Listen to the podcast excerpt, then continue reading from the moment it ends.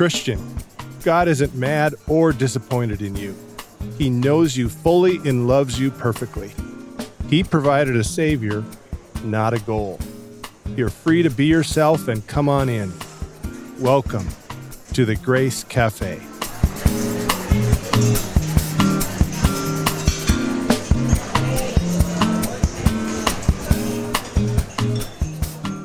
Hello, friends. Welcome to another episode of the Grace Cafe podcast. My name is Mike Adams. And I'm Susan.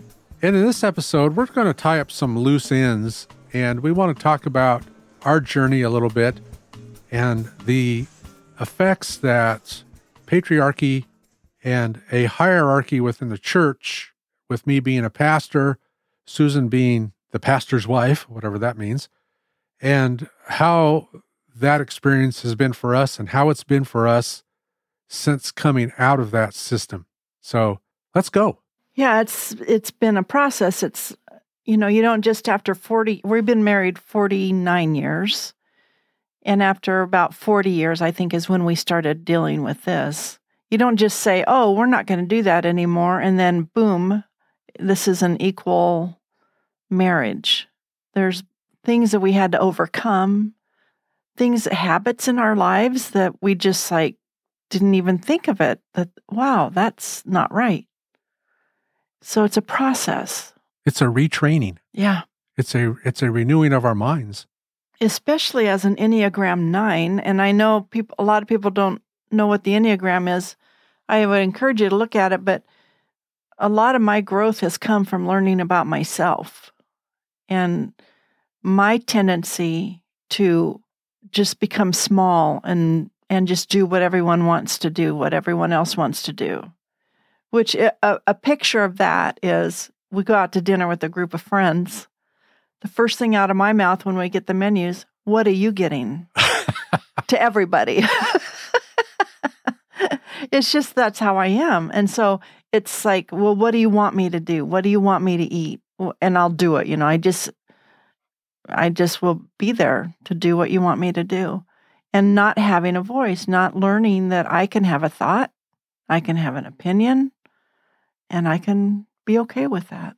Yeah, and and relearning that is you know it's ongoing. Yeah, because we we we catch ourselves so many times. You know, I have bad habits that I developed as a you know when within a patriarchal marriage that we had, which I assumed was right. I assumed it was. Yeah, we both did. This was God's will. This is yeah what this is how it is. But just retraining some of those and catching myself still thinking some of those old ways and stopping and going, no, this is wrong. This is no. yeah. And maybe an example or two, you know, would be asking you now when you're faced with a decision or whatever, what are you going to do? What do you think you'll do? And what do I want to do? Which I never yeah that wasn't a part of my life as what I want to do. Right. And now it's you're faced with something and you might ask my opinion, but I'm not dictating to you what to do. I want to encourage you to be who you are. And one of the ways that I do that is simply to ask you, well, you know, have you have you thought about how you're how you're going to respond to this? Have you thought about what you're going to do? Have you thought about how you're going to proceed? And letting you know that whatever decision you make, I'm there with you. I'm for you, I'm behind it. It doesn't matter if I think it's right or wrong. I mean, we talk about, you know, we share each other's opinions and thoughts on things, but I'm not large and in charge anymore. And I'm so glad. What a what a pressure that was. I always had to have the answer. You know, we would take scriptures out of context like, you know, if any if a woman has a question, let her let her ask her husband at home. And you would sometimes unload on me. What does this verse mean? What does this verse mean? And I had to always come up with an answer of some sort, even if it was wrong. You know, even if I had to fake it, I could fake it till I make it kind of a thing. But that's gone. And I'm so glad. I, I just, it's so much pressure off of me to always be the leader and to always be on point. You don't know what that, you know, what that did in, in terms of internally, you know, always having to be on. There was a strife that was there that boy, since then, that's been replaced. I mean, that's not there anymore. And I don't, my three favorite words are I don't know or I'm not sure. Well, practically, too, how it played out in our lives because I, I guess people do have a distinction a little bit between patriarchy and complementarianism marriage. And they try to say that, well, we're complementarianism, which is the same thing. The Yeah. husband's in charge. Yeah. It was just me always asking, can we do this? Can I do that? And the kids coming to me, ask dad if we can do this. Like we've said before in this program, I'm I was the oldest child. And one of the implications, one of the results of that, I think, was a lack of respect the kids had for me. Because they didn't see me as anyone who had anything worthwhile to say or do. They kind of saw you as the head sibling, the lead sibling. Yeah. There was some resentment and just disrespect And when, you know, when they hit teenage years and stuff. It just, Yeah. It's destructive. It destroys marriages. It destroys relationships. There's nothing good about it. well, think about our lives and the decisions. You think about every major decision was made by you. What would have happened if we would have had conversation and talked about these decisions before? And of course, a lot of times we did, Yeah, we did. We had conversations. but you always got the Right. final say. right. So, um, I'm, I wonder what it would have been like if we had submitted one to another Yeah, rather than me always submitting to you. right. An example, I think, recently, and I think it's interesting because we're how many years into this, and we're still catching ourselves falling back into the same old roles. We wanted to paint a couple of accent walls in the living room. We're in a new build, and everything's gray walls, and it's driving me nuts. so we got the color, and normally, you know, we've painted most of the time. It's me painting the house. You know, you'd come home and a, a room would be a different color. You know, that kind of stuff. But I'm old now. I have bad knees. I have arthritis. So the thought of painting these high walls, going up and down a ladder, up and down a ladder, I finally thought, you know, I can't do that. Yeah, and I just thought, you know, Susan, listen to your body. You can't do that anymore. So I told her, I said, let's hire someone. And you immediately said, no, I'm not going to pay someone to come in and paint our walls. So that was that. We weren't going to paint the walls. And uh, I think it was a day later, I was thinking, I thought, I really want those walls painted. So I came in and I said, Can we have a meeting? you were in your podcast room. Committee meeting. Go, sure. and I said, I want those walls painted and I want to text Luke, our handyman, to come and give us a price to do it. And you just looked at me and go, okay. you know, but it our history was I would have just said nothing. Right. And it would have just we would have still had gray walls. And now we have these beautiful walls. And you said, I'm so glad we had these painted. He did a great job. But I, it, it's the whole recognizing that we easily fall into that role. And so I know that's really personal to share. And it wasn't an indictment on you as much as it was on me. My tendency to not speak up can't be put on you.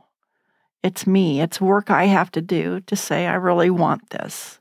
It's definitely a, a, a retraining. It's a learning curve. And like you said, when you've been in it for so long, sometimes you don't even realize that you're doing it. Yeah. Just like this incident, Yeah. incident, I- incident. Incident. Yeah. Incident, occurrence. Just like this thing. You know, it's, it goes right, it can go right past you that you're stepping back into this old way of thinking.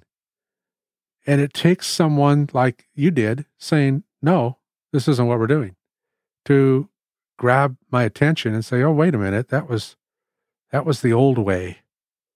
And we're not the old way anymore. I think that's a good picture of submitting one to another. It is. It absolutely is. Because in our relationship now, our marriage now, there's more conversation. There's not more conversation than what there used to be. I, I guess I wouldn't put it that way. But there's more conversation with the end goal in mind that we're going to agree on something Yeah. mutually. And if we don't, maybe we wait on it, depending on what the decision is or whatever, you know, give it a little more time. But it's nothing like it was. And yet it's not always where it needs to be. I, you know, it's such a journey and retraining of our minds. And we have ruts in our minds on how things go. And I just want to encourage people that if you're on the same journey, to stick with it and just be kind to one another. When things like, like this come up, you weren't brutal. I wasn't yelling that I wanted this. We just talked. Normal human beings talking to one another. Adult conversation. Yeah. By two adults. Yeah. Not a conversation by the one in charge with the one not in charge who is little more than the oldest of the children. That's that, that's just horrible. That's a horrible thing. And even in the church, you know, maybe we can turn a corner right here and talk a little bit about that. Even in in the church, you know, as as a leader, as a pastor, I spent a lot of time doing that. We planted we planted two churches and we were part of a third church plant. We weren't really in leadership in that one, but we were there and I was on the worship team, you know, and uh, until they started buying me clothes and telling me I needed to wear these clothes on this day. Then I said, you know, I'm going to go now. But that's a different story. But the things that went on in church leadership and the striving for authority within that whole structure really it did two things. Well, first of all, it shut us both down eventually. It shut you down first. And then I hit a wall of performance shortly after that, and I shut down. And so we we were both like in 2008, 2009, we were both just done with that whole system. But what got us there, or part of what got us there, was this whole hierarchy thing overflowed from in our home to church, where again, I was always in charge. The guys, the men were always in charge. The women were always in this place of having to submit to everything and the things that we saw in that setting, that at the time we started to talk about them a little bit towards the end, we started to just you and I thinking, this is weird. This is unhealthy. This is not good. You know, so and so came really close to just lying in order to cover up his actions that were done in private in, a, in an elder meeting, you know, an ambush.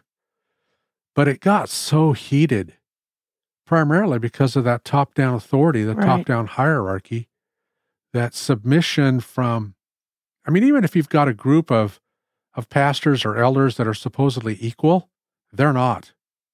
You've always got one person who is the more charismatic, the more narcissistic, perhaps, the more in your face, and even not so much in your face, but disarming and seeming like a really nice guy, only to turn around and backstab you and to do a smear campaign on you because you disagreed with something.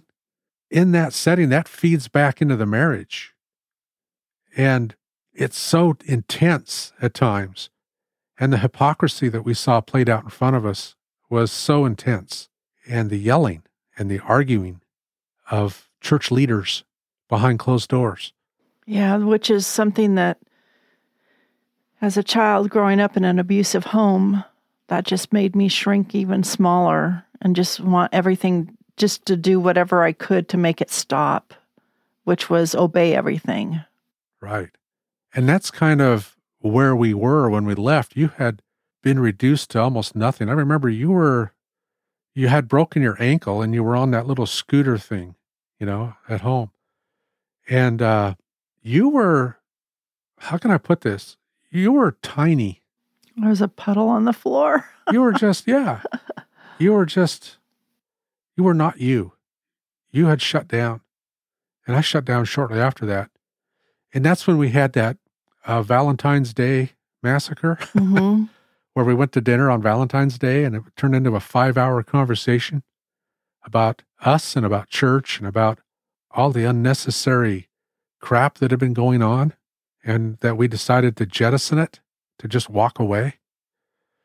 And uh, boy, that was a good conversation. But that was a, a five hour deal on Valentine's Day where we just spilled our guts to each other. And we had both come to the same conclusion, but in different ways. I had come to that conclusion that I was done, I was finished. I was, this is performance Christianity, and I was done with it. But mine was more of a position of authority and leadership. Yours was from a, a position of constant submission, not just to me, but to everybody in the church, every other leader in the church. And boy, that's so unhealthy and detrimental. But we both came to the same place, but with slightly different paths like that. And that's when we decided, that was like February of 2009, we decided to, I mean, we're not going back. And then trouble really started. yeah. See, that's the thing is that when you look at all of that that went on with us, and I look at what's going on in the Roys report, and I hear people's stories all the time of the pain that they're in, I think that's not Jesus. No, it's not. It's not Jesus. And if it's not Jesus, I don't want a part of it. And I think that's why I can't go back anymore. Remember that for a long time, I was the one searching for a church. And you went with me because you were afraid for me to go alone because I was in such a bad mental state. So you would go with me and sit with me and open Twitter or whatever. it usually didn't take very long. But I, it, I finally got to the point where I'm like, it's not there. It's not happening. I'm not going to find anything. Yeah. You know, I mean, if we could transplant to Chattanooga, there's a place I'd go to in a heartbeat. But I, there's just nothing like that here. And I'm not going to do it. I'm not going to have some guy say he has authority over me ever again. Ever. And I mean ever. Plus, for me, I mean, this might sound kind of weird, but for me, to go into a setting where someone's going to get up and prance back and forth on a stage and tell me their opinion about something where I can't interact mm-hmm. is nonsense. I can't go back into that system. I will never go back into that thing. I have no intention of ever doing that again. This is one person who is giving their opinion about something which may be right or may be wrong or may be unhealthy or may be healthy. I don't know. But regardless, when the body of Christ is together, what's expected in the New Testament is dialogue, not sermon delivery, but dialogue, because that's how we grow in grace. That's how we learn to serve one another. That's how we learn to defer to one another. That's how we learn to submit to one another. The 58 one another's within Scripture can't be done on a Sunday morning in an institutional church setting. It's impossible. We say, well, that's why we have midweek. Well, okay, great. Why are you going on Sunday? What purpose does that serve other than to elevate a top down authority thing and make it seem more real? You know, I, I, don't get it. I used to be a part of it, but I don't get it now. I can see it, I see through it. Yeah. And I can't go back into it because I know what goes on, number one, behind closed doors. And it's great that so and so up front has an opinion but I was trained to prance back and forth too. I was trained to do all that as well. It's homiletics. It's how to speak and handle yourself up front in such a way that you're entertaining, that you keep people's attention. It's a it's a part of training for religious leaders. And it's pretty easy to do. you know, it uh, just made me think when you're saying that. We were in a situation where people were allowed to ask questions. And it made me think of you saying that you always had to have the answer. So while you're up there teaching, someone raises their hand and say, Well, wait a minute, what about this? You had to be ready. You had to ha- have an answer to that person. True. And I don't know, it's just so unhealthy. I don't know where I was going with that. Well, I'm glad you brought it up, though, because it's a legitimate thing. You know, we were in this setting where people could ask questions. You could interrupt the, the person speaking up front and say, you know, ask a question. The problem is you had to have the answer. But if you're in a setting like that and someone asks a question, it's okay to not have the answer because there's other people there and they might know. They might be able to give some insight. So why not open it up? Why does the person up front have to have all of the answers, even in that setting? I think that was a good step in the right direction but I think it was still crippled on some level because it still got back to the person up front. And the person up front had to argue their position convincingly to convince the person who might be disagreeing sitting down there. Yeah, and I don't feel like I need to be convinced of anything anymore. Yeah. And I don't feel like I need to convince someone else of my position on whatever it is. True. And that's where safe friendships come in. Friendships that you're allowed to just be yourself and be on your uh, stepping stone. Let people be on their own stepping stone and still love each other, still be kind to each other. I thought of that old Monkees song, I'm Not Your Stepping Stone. okay, I'm dating myself. Yes, it was in the 60s.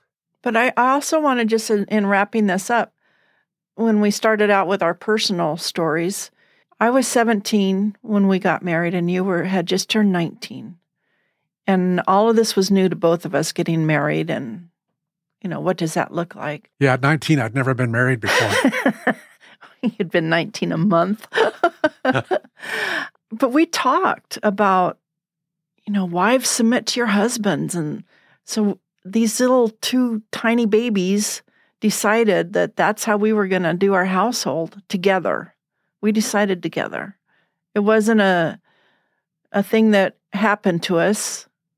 It was a thing that we came up together and did it together. And I just want people to know that that I was a part of that decision. And I I really felt like all those years that I was doing what I was supposed to do. And you know what? It brought up a lot of manipulation. I, I, I see that in other people now. But I saw that when I really wanted something and I knew you were going to say no, I became a master manipulator to get what I wanted. What an awful way to live in a marriage. You know, to, to think Yeah. that you have to manipulate to get something. There's there's so much ugliness to that that I don't know. It's so many regrets and learning to live with regrets right now and to not look at my life and feel absolute loss, a deep loss. yeah, regrets will eat us alive if we Mhm. let them. Yeah. Yeah. So, I mean, there are things that I'm really so glad. I'm glad that we made the decision, no matter that it was really hard financially, that I got to stay home with the kids. I will never regret that. Yeah. So, Anything else? no, we always end on these little That's right. light notes. Somebody's got to do it. I just want to, this is my thing. I just really want younger women and older women to have freedom, to find that freedom and live that freedom in Jesus. And it's okay. It's okay to have your own thoughts. It's okay to have your own opinions. And you don't have to pick a thought and opinion and stick with it the rest of your life.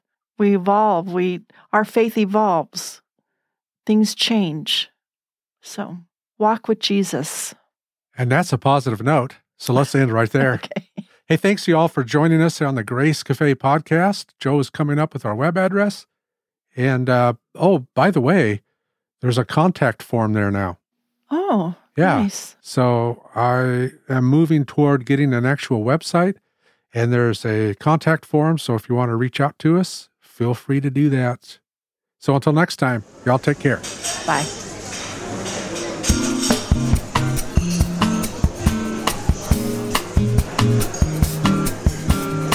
Thank you for joining us on the Grace Cafe podcast. To be a part of this ongoing conversation, visit us online at gracecafepodcast.com.